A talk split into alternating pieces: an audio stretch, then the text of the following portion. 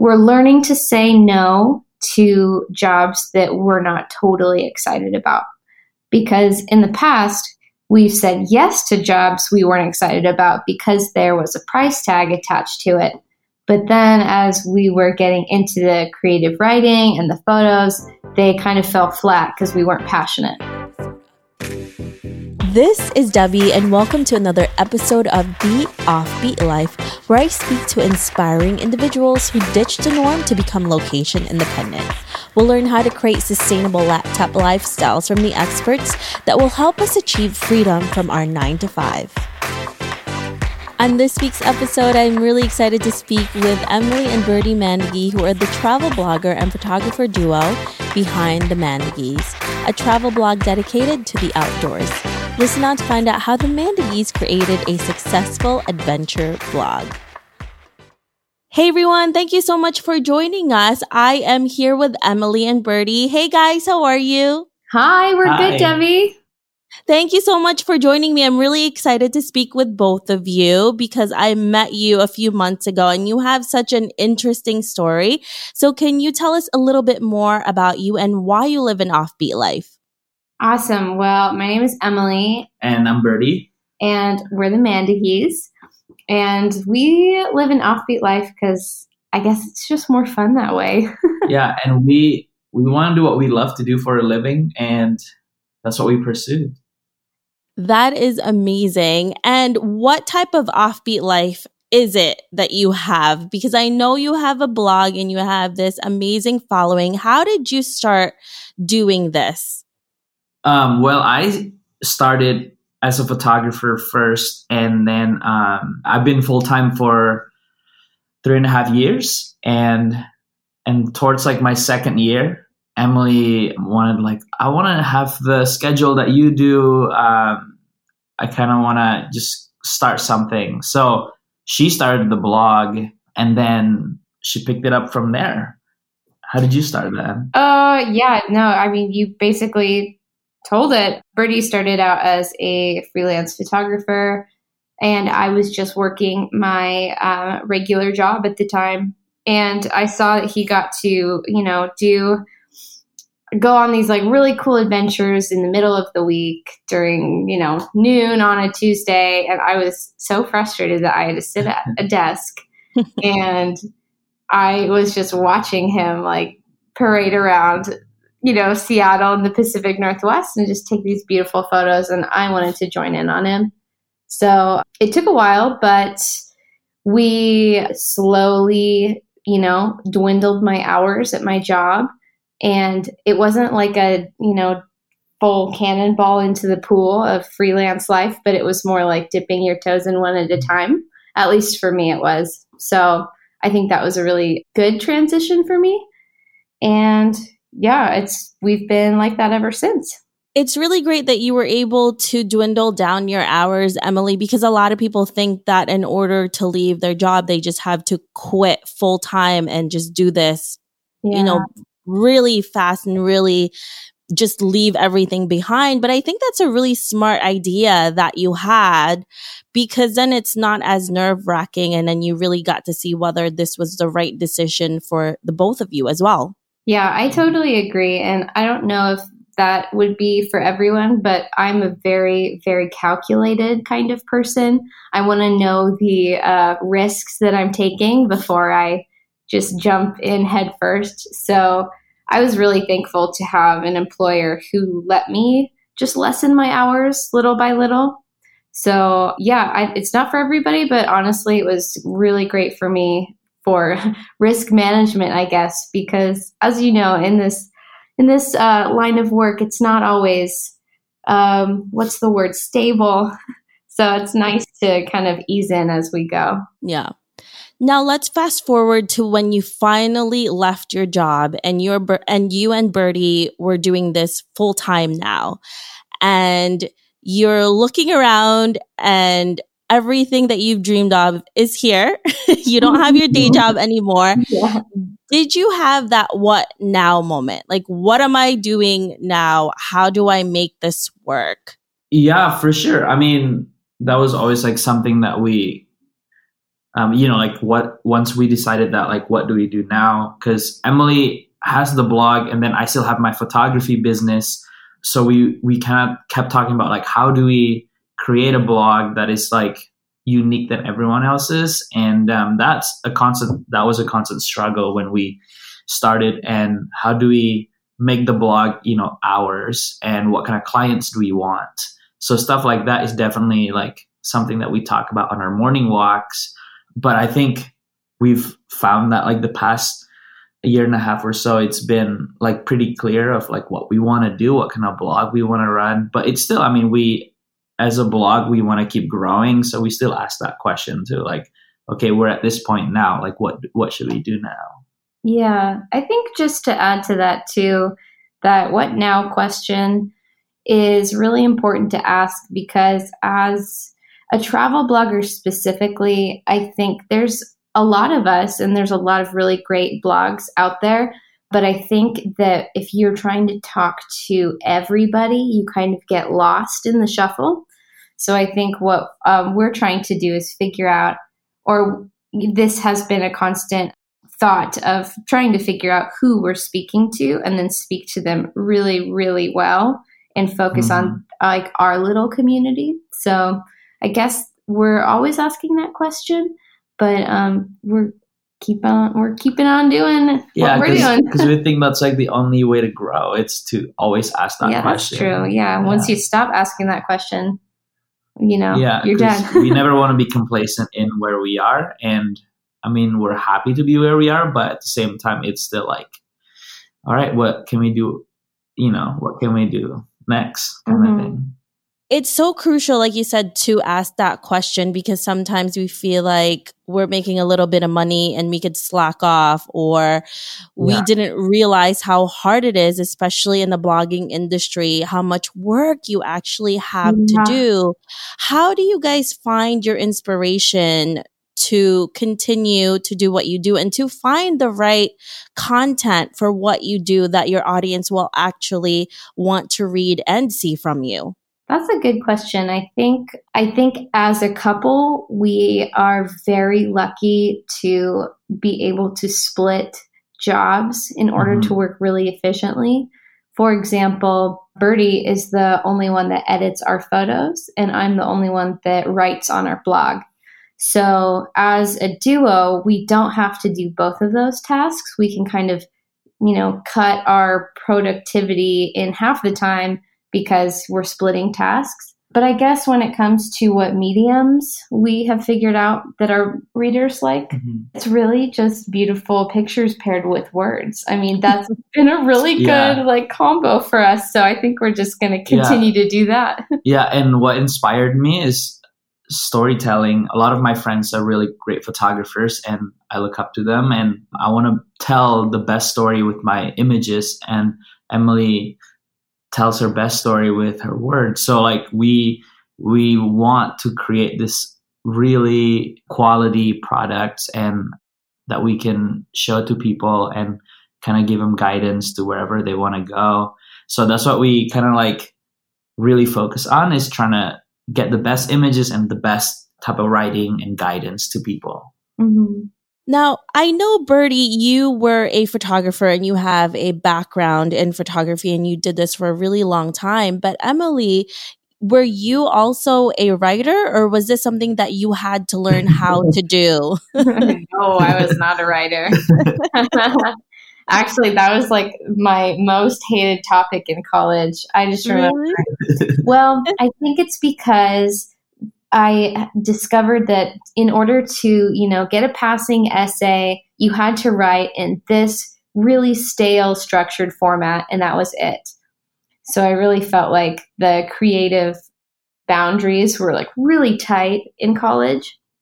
so I just wrote to get a passing grade. But once I discovered writing outside of college and kind of pairing it with our own stories and the things that I wanted to say, I think that really opened up a new creative door for me to be able to like express myself in a way that there was like no college parameters. It was literally whatever I wanted it to be. So I was happy I discovered that. Yeah. And there's so much more freedom because it's a content that you feel passionate about. But I do have to say, I hear this a lot from writers and bloggers. You do have to write certain things that you may not enjoy because you have to take income in. How do you deal with that? Because for me personally, that's really hard. And you, it's easier for you to actually write things that you're passionate about. But when it comes to things that it's more maybe informative based and not more of a story wise, how do you balance that and actually have a passion for it, even when it's something that you're not necessarily excited about? That's a good question. I think we're good about, we're learning to say no to jobs that we're not totally excited about. Because in the past, we've said yes to jobs we weren't excited about because there was a price tag attached to it. But then as we were getting into the creative writing and the photos, they kind of fell flat because we weren't passionate. Yeah. And it's definitely a luxury to be able to be in this point too. Like, because yeah. like the, saying no, it feels nice. But when we first started, we pretty much said yes. I, I said yes to a lot of the things that I know that you know, like does not go well with my brand or what I'm trying to accomplish. And um, sometime about a year and a half ago, I was camping with my friend, and then I asked him.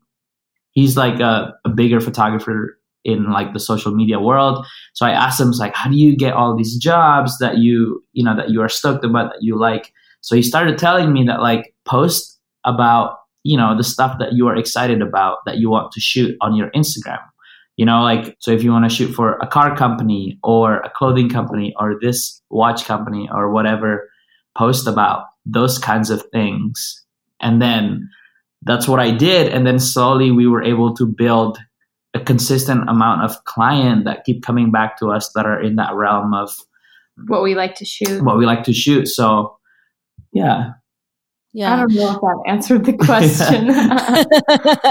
you definitely did. No, it, that's really important to learn and understand, especially if you want to get into this business, is that it may be really hard to turn down jobs in the beginning because you need the money. I mean, we all do. Yeah. I think we've all done a job that we weren't necessarily excited about, but we have to pay our bills. You know, there's nothing wrong yeah. with that.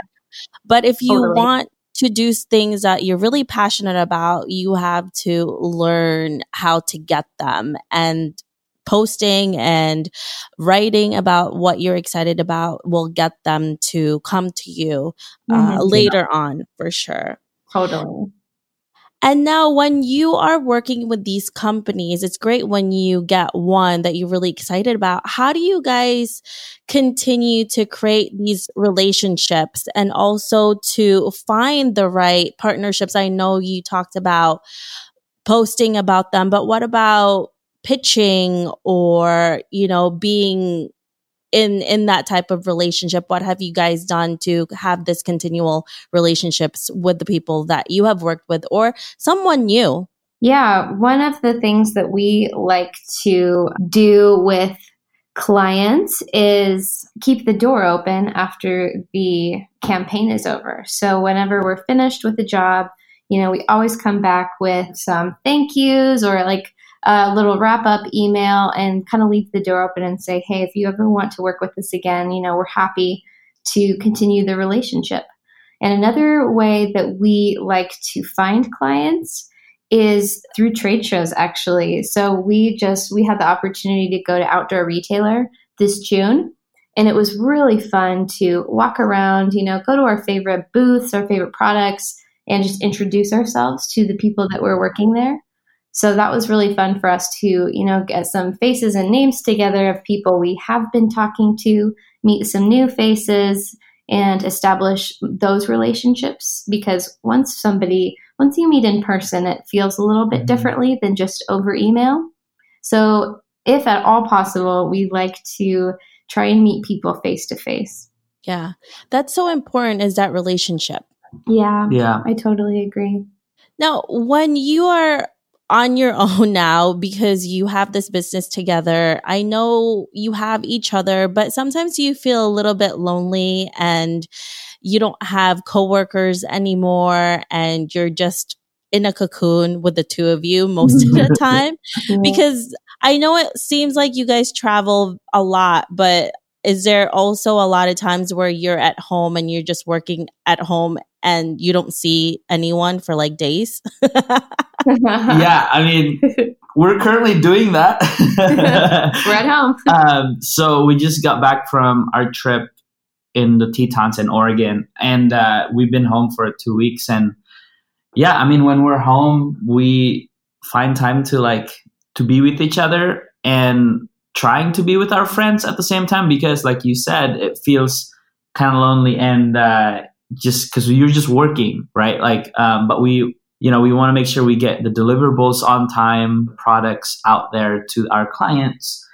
So we definitely have that when we're just at home and actually a lot of the time i think we wouldn't be able to write our blog posts on the road. Like yeah. i mean we do but it's pretty distracting doing it on work, the road. Yeah. Yeah.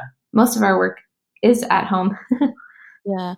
It's also really hard when you're a travel blogger and, you know, it's hard to be able to do work when you're constantly doing another job because writing and mm-hmm. photographing are two totally different things and you yeah. can't write and photograph at the same time and you're yeah. doing all of these things. So it's a huge a huge thing to be able to do and to have that time to actually sit down and concentrate on this other type of work. So you guys are definitely split in different levels in your business. Mm-hmm. Yeah.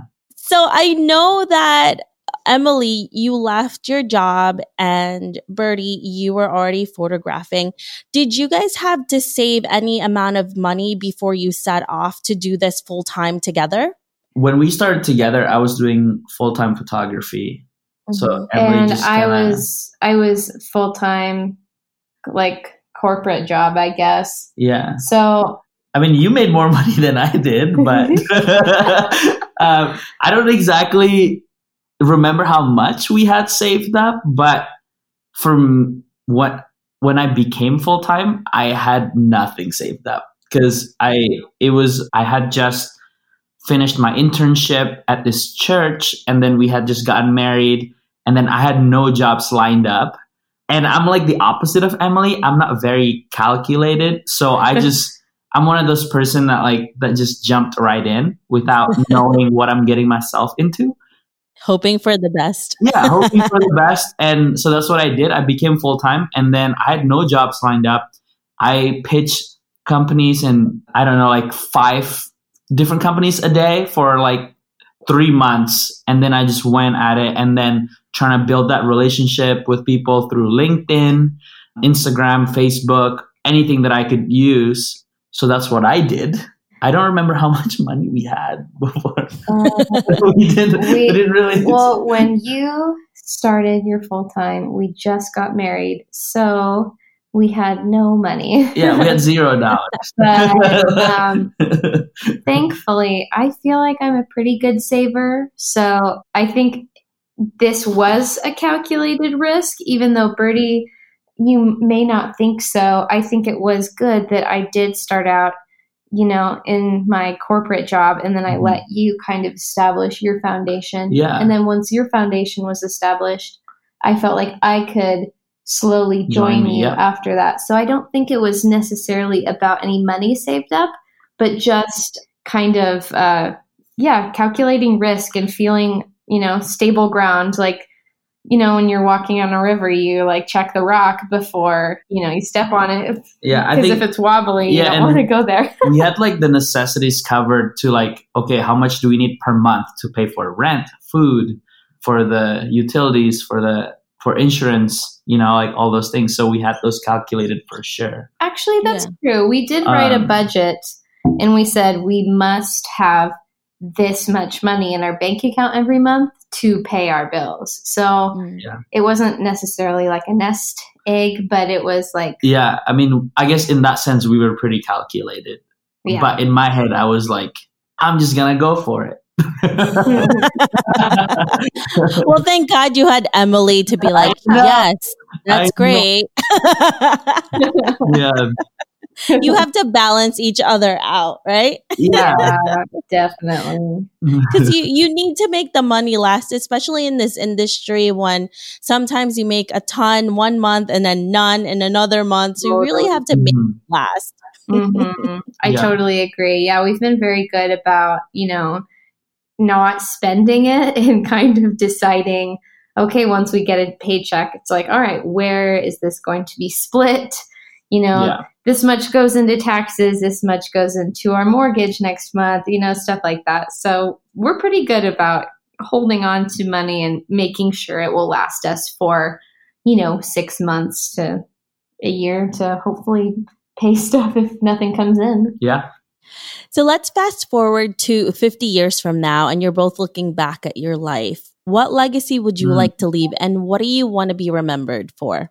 That's a good That's a good question. Personally, I, I'm not speaking of like about Emily in this. Like my personal goals as photographers, I really value images and um, the way I want to tell stories. I want to be telling stories that are that people would look back and would just like know exactly what I'm trying to cap- capture or looking at a photo that is you know ageless. So like I want them to see I don't know, like create something that is unique that's different than any other photographers. I mean 50 years that's a long time. So and yeah, and we always want to play the long game too. So like yeah, that's that's a good question. I think for me personally it's just photographs Yeah. that I can be proud of. I think the, the beauty of the internet too is that when you're writing a blog, I mean, unless something happens that we don't know of yet, like it will be there forever. So Mhm. I would love, I guess, my legacy to just be like being a resource for people. I would love for my blog to continue to be found and people to, you know, gain some insights or information about a location and just be able to enjoy it in their own way. So that's what I really love about doing this now is people will email us and say, "Hey, I, you know, read this blog post about this road trip that you published, you know, I did this with my family and it was so fun." I love those kind of emails. So as long as people keep finding our resources, keep having a good time with their people, I think that's Mm. a win for me. Yeah. Mhm. Is there any question that you wished people asked you more of? Oh, I don't know. I don't know. I I'm I'm always the one that asks. I love asking people's que- like people questions and stuff and hear their answer. I never. I wish, okay, I wish people would ask to come stay with us more in Spokane. Yeah. Because we just moved cities, so all our friends are, you know, farther away than we would like. So I wish people would come and stay with us. yeah. We love hosting. So, we love hosting people. so Debbie, You guys- you're you- you- I know you guys are craving human yeah. humans right now. Like we're together all the time. We need other people around us, please. Yeah. Honestly, we love sharing our home and just our space with people. So anytime there's an opportunity for people to come over, we're like, please stay with us. yeah. Well, that's good to hear because usually it's the opposite. It's like, don't bother us. We don't want to be near you. Uh, true. That's so true. Aw. So, what are you both working on today that's really exciting for you? Let's see. Today I'm working on a post for clients, and it was a really fun trip in Oregon. So I'm excited because Bertie's finishing the photos and I'm finishing the writing. And my favorite part is being able to combine the two. So once I finish my blog post and he edits the photos, we get to kind of create the post together. mhm. So we're doing that today. Yep. What Emily said. Do you guys have any last minute thoughts that you would like to share with any of us? Like any life changing thoughts you've had in the recent months that really helped you out that you can Hmm. share with us? I okay. Can I say something? Okay. I think it's in this industry, in this world, it's so easy to care about what people think of you. So when I about a year and a half ago, when I felt like I need to care less about that, where I just believe in myself and I don't care about what my peers think of me or like uh, you know followers or whatever you want to call them. And um, like or other people i just i became more free in creating my work.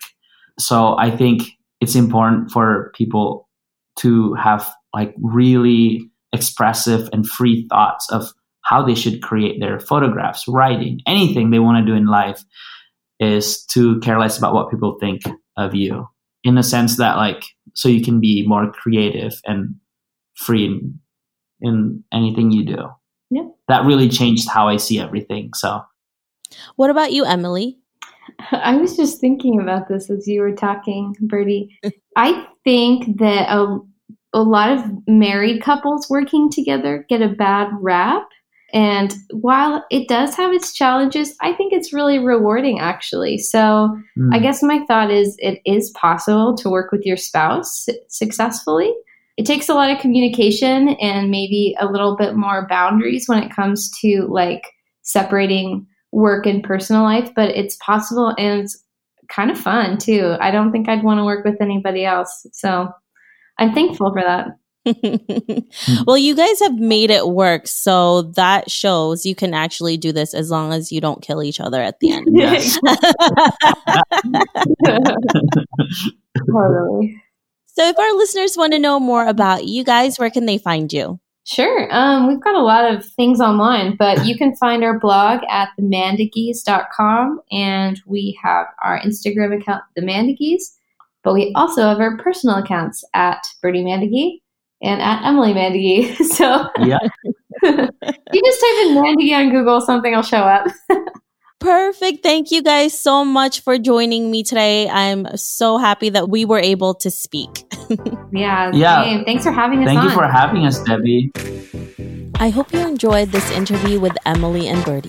Make sure to visit theoffbeatlife.com. Again, that's theoffbeatlife.com to get the extended interview with Emily and Bertie, where they share how to create an effective working environment as a couple.